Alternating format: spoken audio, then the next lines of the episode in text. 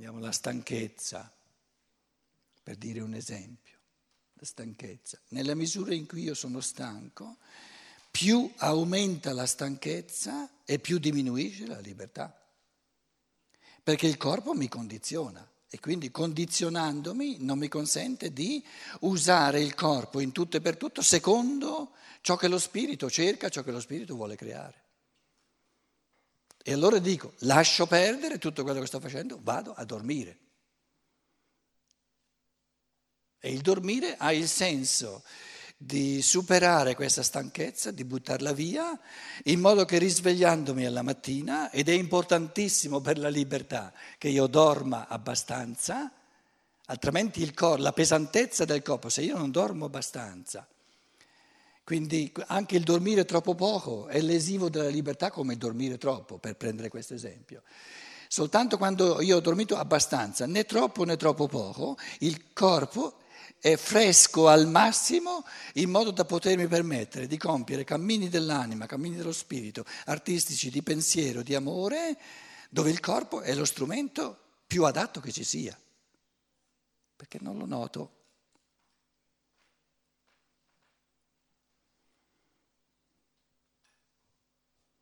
Oppure un altro fenomeno, se ogni volta che... Eh, bevendo alcol, per esempio. Io non sto dicendo si deve o non si deve bere alcol, sto cercando di, di, di, di descrivere in, in, chiave conoscitiva l'oggettività dei fenomeni. Nella misura in cui io bevo alcol oppure mangio troppo, lo stesso vale all'opposto se mangio troppo poco, ma diciamo nelle ore dopo aver mangiato troppo, L'organismo è talmente, tutte le forze dell'organismo, che altrimenti potrebbero, eh, come dire, diventare strumenti di pensiero, sono talmente occupate dalla digestione che non posso contemporaneamente, dove troppe forze sono occupate da, dalla digestione, eh, servirmi del cervello a livelli di concentrazione molto più alti che non quando la digestione è finita.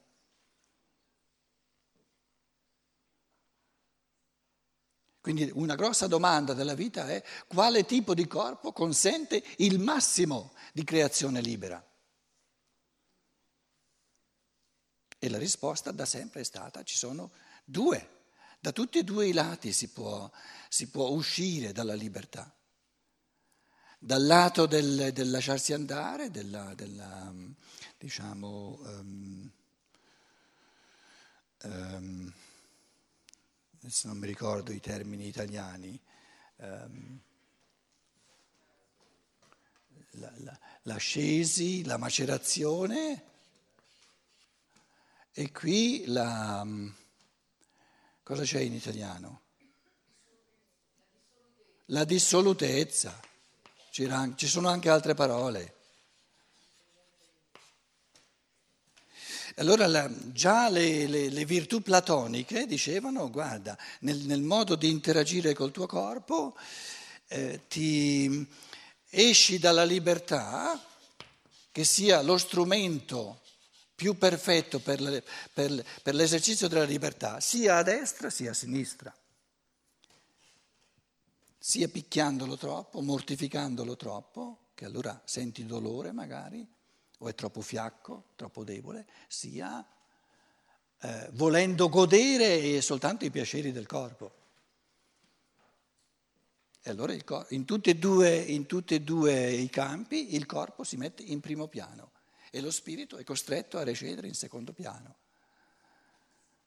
E c'è una diminuzione di godimento, di libertà, di creatività dello spirito e dell'anima. Questo intendevo dire sull'azione automatica, dove gli automatismi di natura, la natura è fatta di automatismi, di leggi di natura automatiche, prende il sopravvento.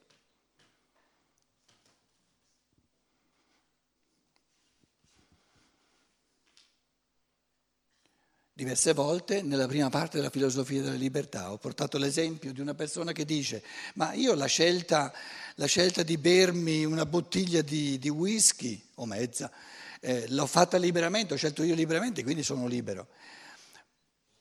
è la libera scelta di perdere la libertà, perché dopo che hai bevuto non sei più libero, nello stato di ubriachezza non sei libero. Quindi hai scelto liberamente di perdere la libertà, non per sempre, ma insomma per un paio d'ore, o magari per una, una giornata intera. Quindi se la scelta è di perdere la libertà, è un barare il dire ma io l'ho fatto liberamente quindi resto libero. No, hai scelto di smettere di essere libero e adesso hai smesso di essere libero, non sei più libero quando sei ubriaco. Non, è assurdo dire che una persona non ubriaca, diciamo sanamente, sia altrettanto libera, oppure che una persona ubriaca, fradicia, sia altrettanto libera quanto una persona che, che, che, che so, sobra, sobria, se vogliamo essere sinceri. Se si vuole come, creare i concetti giusti rispetto alle percezioni Il monismo è ben in chiaro sul fatto che un essere il quale agisca sotto una pressione fisica o morale non può essere veramente morale. Considera lo stadio dell'azione automatica secondo passioni e istinti naturali, questo ho cercato un po' di elucidare, e quello dell'azione obbediente, secondo norme morali, come necessari gradi preparatori della moralità ma vede la possibilità di superare entrambi questi gradi per mezzo dello spirito libero. Il monismo, la visione unitaria del mondo, emancipa la vera concezione morale del mondo in generale, sia dai vincoli interiori delle massime morali del realista primitivo, sia dalle massime morali esteriori del metafisico speculativo non può eliminare i primi dal mondo, così come non può eliminare dal mondo la percezione. Respinge le seconde perché cerca tutti i principi di spiegazione dei fenomeni del mondo dentro il mondo stesso e non al di fuori. Come il monismo si rifiuta anche soltanto di pensare per l'uomo ad altri principi conoscitivi come tali, così respinge pure decisamente, in campo morale, l'idea di altre massime morali come tali per l'uomo. La moralità umana è condizionata dalla natura umana, altrettanto come lo è la conoscenza umana. Quindi la moralità umana si evince dalla natura dell'uomo, così come la conoscenza umana la si capisce partendo dalla natura umana. È nella natura dell'uomo, in chiave di conoscenza, di spaccare il mondo in due quando percepisce e di riunire il mondo creando il concetto, così in campo morale è nella natura umana di spaccare il mondo in due all'inizio, percependo se stesso e percependo la situazione di vita, e poi di rifare l'unità con la, con la situazione di vita e con la percezione di se stesso creando conce- il concetto di un'azione che è un frammento di me e che mi realizza ulteriormente. E quindi mi ricreo l'unità con me stesso.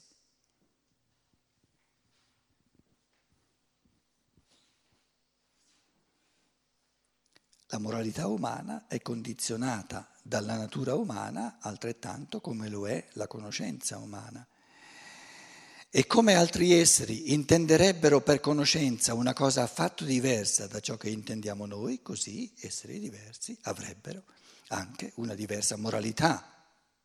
Ma questo non ci riguarda, noi non siamo altri esseri, siamo esseri umani. Per il seguace del monismo la moralità è una proprietà specificamente umana e la libertà è il modo umano di essere morali. In che modo l'uomo è morale, cioè moralmente buono, vivendo nella libertà. In che modo l'uomo è non morale, moralmente non buono, se vive nella non libertà, se è schiavo di norme altrui o se è schiavo degli impulsi della natura del corpo dentro di lui. Se invece diventa sovrano su ogni tentativo di gestirlo dal di fuori e diventa sovrano su tutte le forze della natura, che ne fa uno strumento musicale per le melodie della sua anima e del suo corpo, diventa sempre più libero.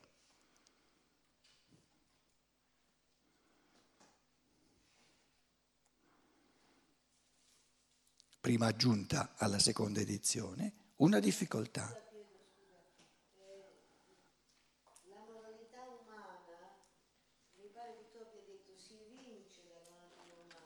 Si evince.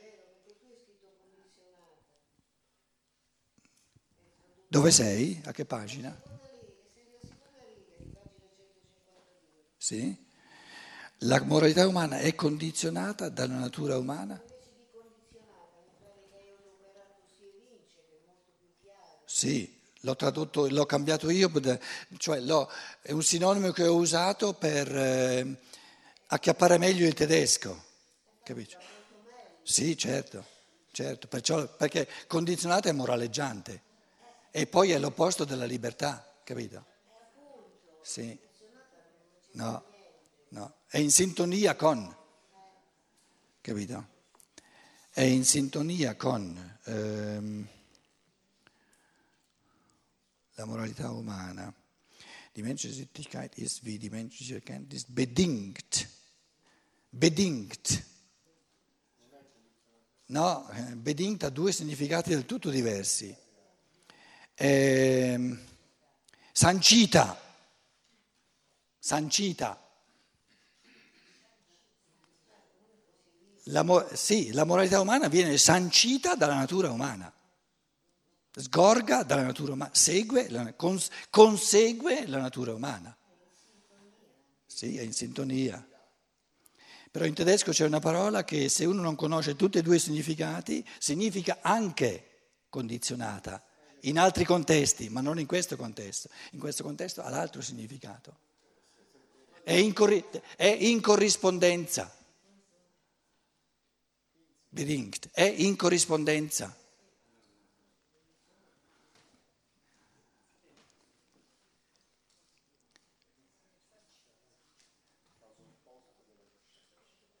Trovate un'altra parola. C'è un'altra parola, anche in, che anche in italiano si potrebbe fraintendere. Dipende. Esatto. No, no, no, no, di meno però. Però anche dipende. Dipende, dipende non significa che è condizionata. Sì, però è più giusta, dipende. Perché il dipende non ha il, il, la, la, connotazione di, di, un condizionamento. L'uno dipende dall'altro, l'uno dipende dall'altro, ma non si condizionano a vicenda.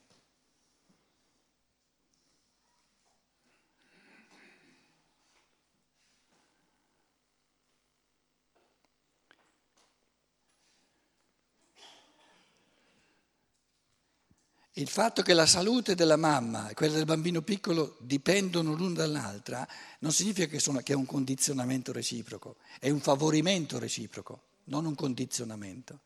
Però dipendono l'una dall'altra, cioè si corrispondono, seguono l'una dall'altra. Quindi la parola tedesca dice dipende è condizionata, è un moraleggiamento, una connotazione negativa che non, eh, sì, che non ci va. Sì, certo. È un concetto negativo, condizionato è un concetto negativo.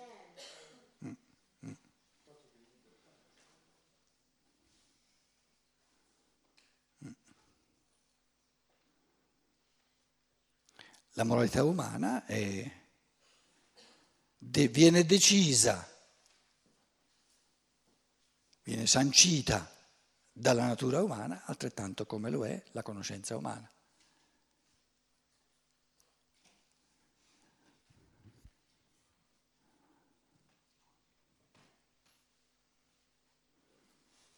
Viene sancita, viene decisa,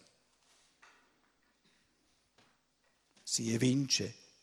Eh, sì, in fondo la mia prima spontanea era la più giusta, sì, perché il pensiero, Sì, se uno coglie il pensiero è chiaro che tutto il resto sono tentativi di, insomma, di... Ma sì, la prima spontanea era quella giusta, via, quella più... che crea meno problemi, sì e vince. Consegue, ecco, consegue, consegue. È conseguenza. Però è conseguenza, è troppo, sono troppo due cose diverse. Eh, sì, insita. Sì e vince. Interessante, la prima cosa che ho capito era quella in fondo più, sì, più... E come altri esseri intenderebbero per, coscienza, per conoscenza una cosa affatto diversa, del tutto diversa da ciò che intendiamo noi, così esseri diversi avrebbero anche una diversa moralità, un diverso tipo di bene un diverso tipo di realizzazione del proprio essere. Il bene morale è sempre la reali- il bene morale di un, di un essere è la re- realizzazione di questo essere. E il male morale di un certo essere è la distruzione di questo essere.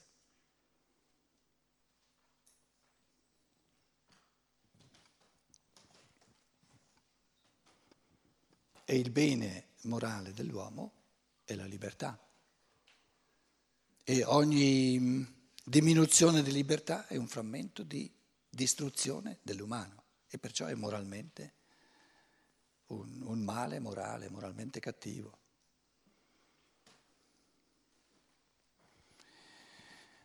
Aggiunta una difficoltà nel giudicare ciò che è stato. Allora teniamo conto che eh, l'aggiunta Steiner la fa 25 anni dopo.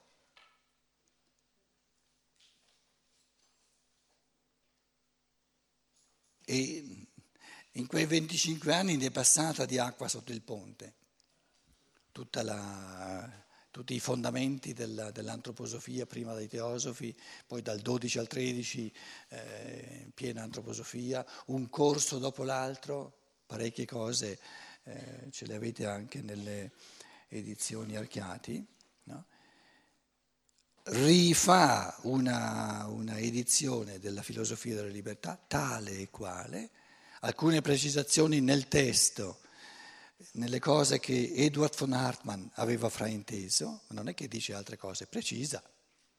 Quindi Steiner dopo 25 anni non si rimangia nulla e aggiunge a molti diversi capitoli alcune precisazioni per, eh, per, per, farsi capire meglio, perché era stato eh, anche profondamente frainteso.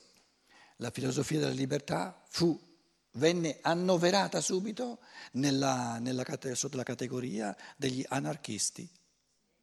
Anarchisti, degli anarchici, grazie. Sì, sì, letteratura anarchica. Sì, però per la borghesia di allora, quella di oggi, non è che sia un complimento più di tanto. Anarchismo puro. La borghesia di allora vide nella filosofia della libertà una cosa estremamente pericolosa perché eh, parla di un anarchismo puro.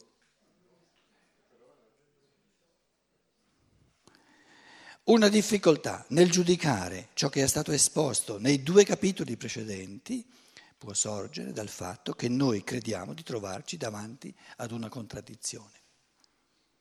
Quando qualcuno parla di contraddizione io godo, soprattutto quando dice tu hai fatto due affermazioni che si contraddicono, perché il pensiero, il pensare, compie passi particolarmente quando quando riceve la provocazione di due affermazioni che sembrano contraddittorie e lo sforzo di trovare un livello superiore dove due affermazioni che a un certo livello inferiore si contraddicono, ma a un livello superiore non si contraddicono più, è tutto cammino di pensiero. Allora guardiamo quale tipo di contraddizione apparente, perché poi va risolta.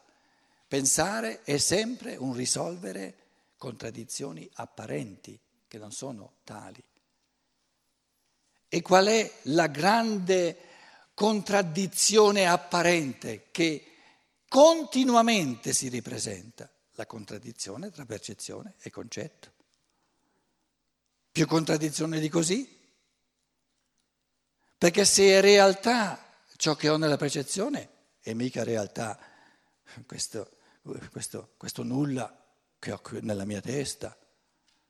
Se è realtà il concetto, allora lo spiritualista che, che cerca la realtà in ciò che è spirituale, mica è realtà. Allora eh, eh, il punto di partenza è quello di una contraddizione, perlomeno apparente.